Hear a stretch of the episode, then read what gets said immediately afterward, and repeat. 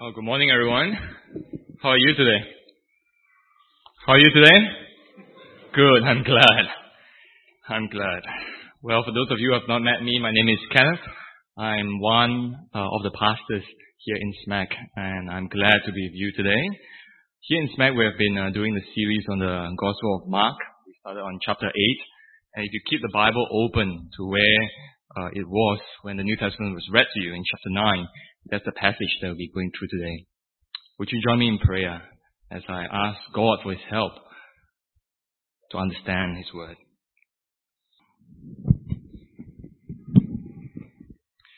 Our Father in heaven, we thank you for your Word. Father, we come before you this morning to receive the food of your holy Word. Father, we ask that by your Spirit you may please take your truth and plant it deep in us, shape and fashion us in your likeness,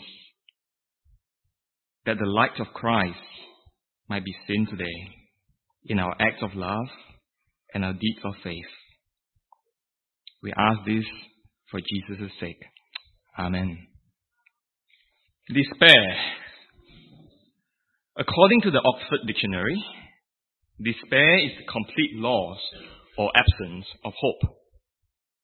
Do you remember the last time you were in despair? When you have abandoned all possible hope. There is nothing you could do that could make things better. Nothing that you could do that could turn things around. Despite your power and influence, despite your strength and wealth, despite whatever, your wits, your looks, your friends, your titles, despite everything, you were left desperate and helpless. Despair is a familiar place, isn't it? Most of us have been there at one time or another. Some more recent than others, some more frequent than others, and of course, some more desperate than others. But you have been there. The first century world, the world that Jesus Christ stepped into, is a world in despair. It would have been very obvious from its streets. And to give us a glimpse of this desperate world, the Gospel of Mark recorded for us 12 such desperate real people and the stories. In today's passage, Mark chapter 9, we encounter two of these desperate suppliants. Sorry. There are 12 different, there are 12 minor characters and these 12 minor characters have come to be known by Christians as the suppliants. They are there to give us a slice of the life of the first century world. In chapter 1, we met a man with an unclean spirit, a woman with a fever, a leper in his uncleanness. In chapter 2, we have the paralyzed man who needs to be carried by four other men. In chapter 3, we have a man with abnormally dry and shrunken hand. In chapter 5, we have a demon possessed man who lives in the cemetery. We have a synagogue official by the name of Jairus, whose 12 year old daughter was dying and eventually died. There was a woman who was bleeding all her life, who spent all her money on medical treatment and yet no signs of recovery. Chapter 7, there was a Greek woman whose daughter was troubled by a demon. A deaf man with a speech impediment Chapter 8, there was a blind man who lived in Bethsaida. And chapter 10, another blind man by the name of Bartimaeus. Can you imagine such a world? This is the first century world that Jesus Christ stepped into. What kind of world is it? Well, these 12 suppliants illustrate to us that it is a world under the shadow of death. It is a world confronted with mortality. In today's passage, Mark chapter 9, we will encounter two of these desperate suppliants. There was a father, and then there was his son. Of all the suppliants that we meet in Mark, this father and son pair received the most airtime. Mark was the most detailed and the most explicit in describing the predicament that this pair is facing in their life.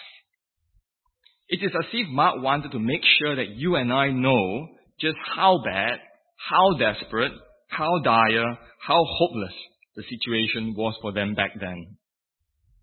Take a look with me. The despairing situation was explained in verses 16 to 18. Verse 16. And Jesus asked the disciples, Why are you arguing with them? And someone from the crowd answered him, Teacher, I brought my son to you, for he has a spirit that makes him mute. And whenever it seizes him, it throws him down, and he foams and grinds his teeth and becomes rigid. So I asked your disciples to cast it out, and they were not able. The father was in despair because of the son's sufferings. The demon has been causing his son to go into some kind of epileptic fits, and he has lost his speech. And what made the situation even more desperate was the fact that the helpless father has, has asked for help. In fact, he has approached Jesus' disciples, whom we know has been casting out demons and healing the sick in chapter 6. But the disciples were not able to cast out this demon. The father remained desperate. Next, the despairing situation recounted by the father came to life, and it was experienced by all who were present. At this point, the father's despair was no longer just theoretical and distant, but it became real and happening right in front of live audience. Verse 20. And they brought the boy to Jesus, and when the spirit saw him, immediately it convulsed the boy, and he fell on the ground and rolled about, foaming at the mouth. Notice how Mark repeated the condition and symptoms of the boy in such vivid, visually dramatic fashion. Just to drive home to us how desperate the situation was, the boy was left struggling on the ground. The boy was left, let me start again. Just to drive home to us how desperate the situation was, the boy was left struggling on the ground, foaming and grinding his teeth and becoming rigid and yet no one could do anything to help at all, probably just standing and panicking and watching helplessly. The situation did not get better. In fact, it was enhanced or heightened or became more bleak. When the father revealed more information about the boy's condition, verse 21. 21. And Jesus asked his father, How long has this been happening to him? And he said, from childhood. And he has often cast him into fire and into water to destroy him. For many times in the past, this boy could have died. From childhood, the demon, the demon constantly sought to destroy him, to kill him.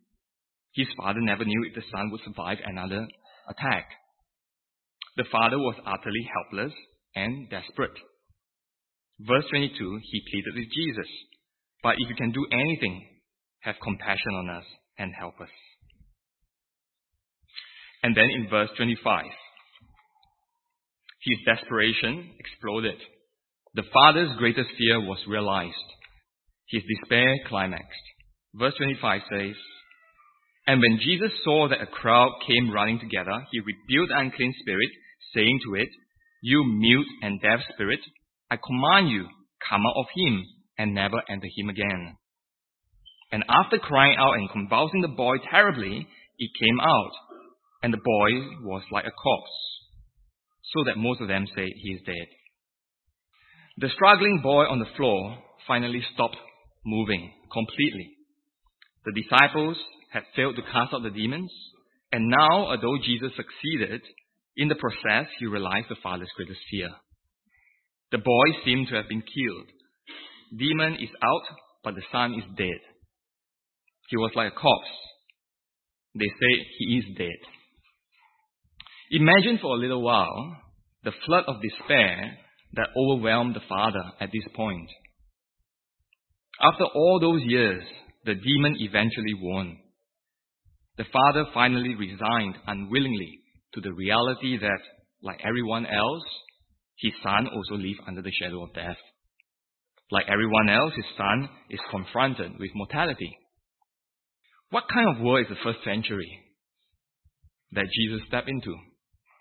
Well, this father and son pair, together with the other 11 suppliants in Mark, shows us that it is a world under the shadow of death. It is a world confronted with mortality. Well, that is the first century world. How about our world? The 21st century world that you lived in in the past week. The 21st century world that you worked and breathed in. Think about the places that you have traveled to last week, locally and globally. Think about the different people, the different faces that you met in the office, on the streets, on the trains, and at home. What kind of world did you see? What kind of world do you live in? Was it a world in despair? A world under the shadow of death? A world confronted with mortality? Sometimes it doesn't seem like that, isn't it? And obviously, we don't like to think so, isn't it? And the rest of the world is doing a pretty good job to help us not to think so as well. I was in Singapore last week and was reading through the Straits Times. I managed to get through 18 pages before spotting the first death. When I finished 30 pages of top news and world news, total count of articles on death was only two. Friends, be very careful. Death today is sanitized. It takes place in institutions far away from the flow of daily life. But you and I know, don't we? Death is closer to home than we like. Within this congregation alone, you and I know of real people with real faces, with real testimonies to the despair that death has brought to us, even within the last one year. Friends, nothing in this world drives one to desperation and helplessness and despair more than death. Because death is inescapable. No matter how, no matter what power or what influence or wits or titles or foresight you have, in the face of death, like the suppliants in Mark, you are left as helpless, you are left as powerless to do anything at all. What I hope we have moved a step closer to identifying with the suppliant in Mark, feeling the hopelessness and the helplessness that they felt in the first century, because we feel it too in the 21st century. So now let us turn and read the episode. Starting from verse 26 again. 26. And after crying out and convulsing him terribly, the spirit came out, and the boy was like a corpse, so that most of them said, He is dead. But Jesus took him by the hand and lifted him up, and he arose. The double reference to death that we see, he was like a corpse, and they say he is dead, is now neutralized by a double reference to the restoration to life. Jesus lifted him up and he arose. The father and son's despair is now exterminated. He is restored to life and the demon will never enter him again. This episode demonstrated for us Jesus' ability to do what no other man could do.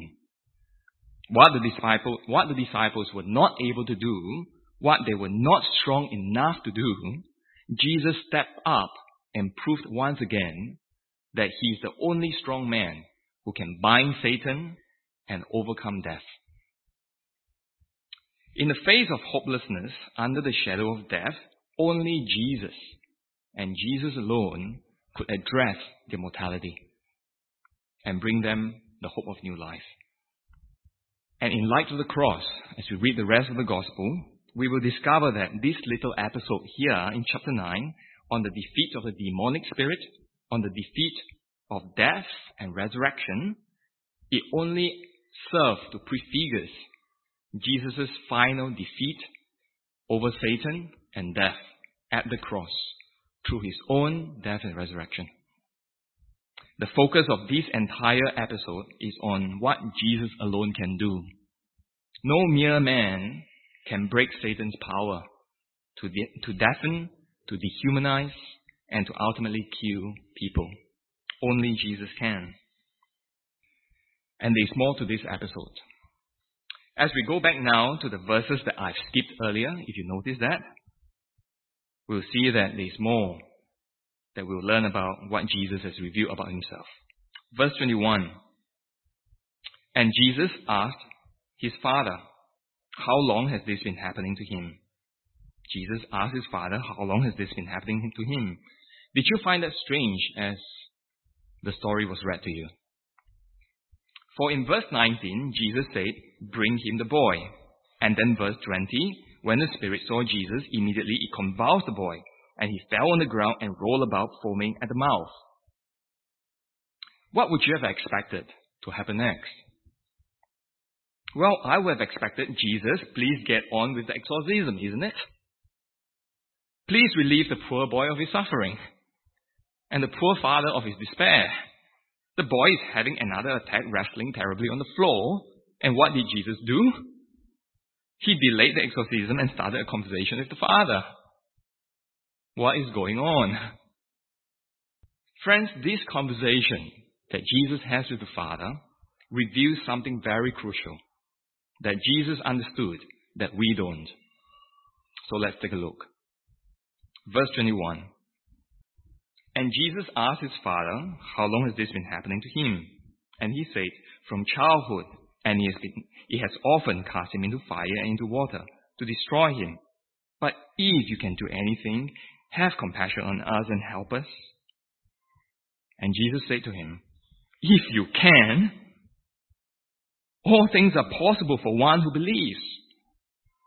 Immediately the father of the child cried out and said, I believe. Help my unbelief.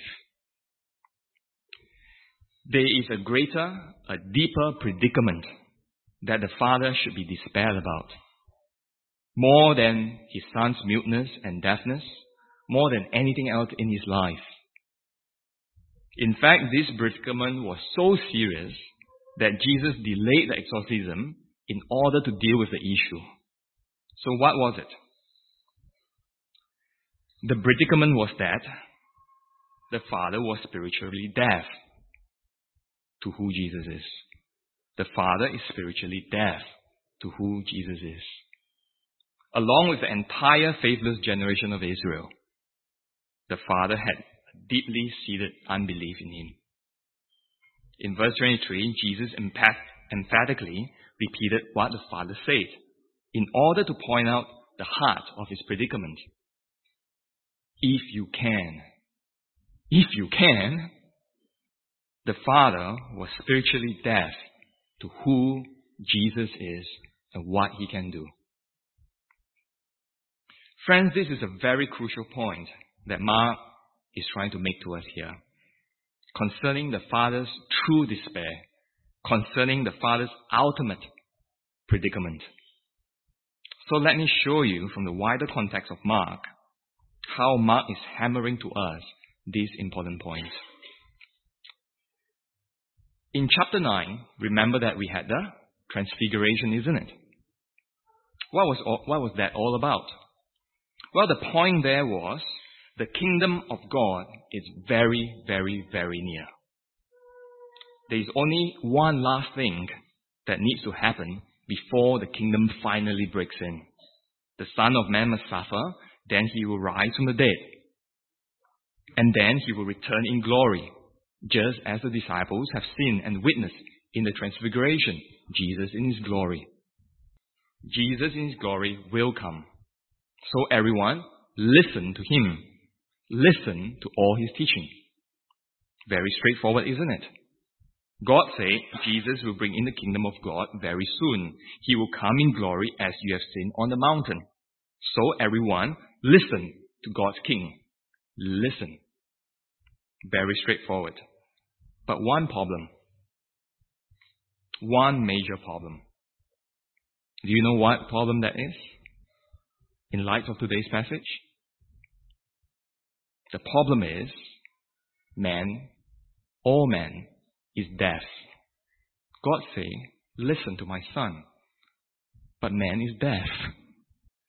As we have seen in the father and son episode, man is rendered deaf by Satan. This kind, this kind of demon possession depicted in this episode is a picture of every man's fundamental captivity to Satan from birth, causing unbelieving deafness to God's word, leading to death and hell if we are not redeemed. Friends, can you see what God is saying to us in this episode? Do you see what Mark is saying about mankind's greatest need?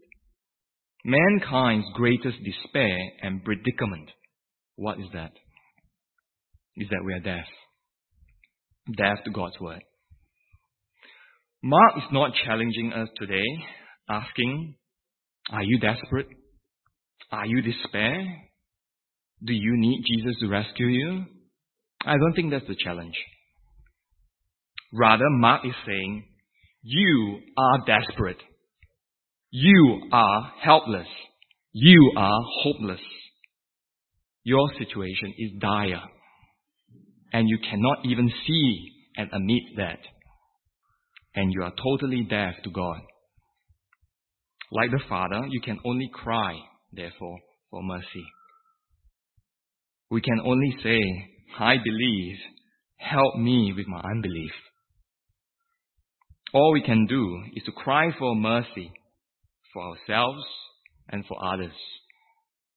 Trusting not in the fact that we believe, but in Jesus' ability to help us even when we do not believe. Jesus' power, the power to heal, the power to raise the dead, is the same power that can cure our unbelief. We cannot make ourselves able to listen to Jesus, even by putting effort into believing. But we can only admit the inadequacy of our belief and that we are wholly dependent on Jesus and Jesus alone for his undeserved mercy. In other words, the only thing that we can do is pray. For we rely utterly, utterly on a divine external mercy to intervene and to help us. Let us pray. Our great God of, high, and of highest heaven, we have been blinded by our sin and we have no ears to hear your voice. We did not know your love and we had no taste of heaven's joy. But Father, we thank you for your intervention. We thank you for your Spirit that gave us life, that opened up your word to us, that through the gospel of your Son, you gave us endless hope and peace. So, Father, we pray that you may please help us with our unbelief every day of our life. Open our eyes and soften our hearts that we may see again and again who Jesus is, your chosen King, who died on the cross for our sins, who was raised to life, conquered death, and defeated sin. We pray, Father, that your Spirit will continue to work in our hearts every day and keep our eyes focused on the cross, relying and depending on the cross alone. In His name we pray. Amen.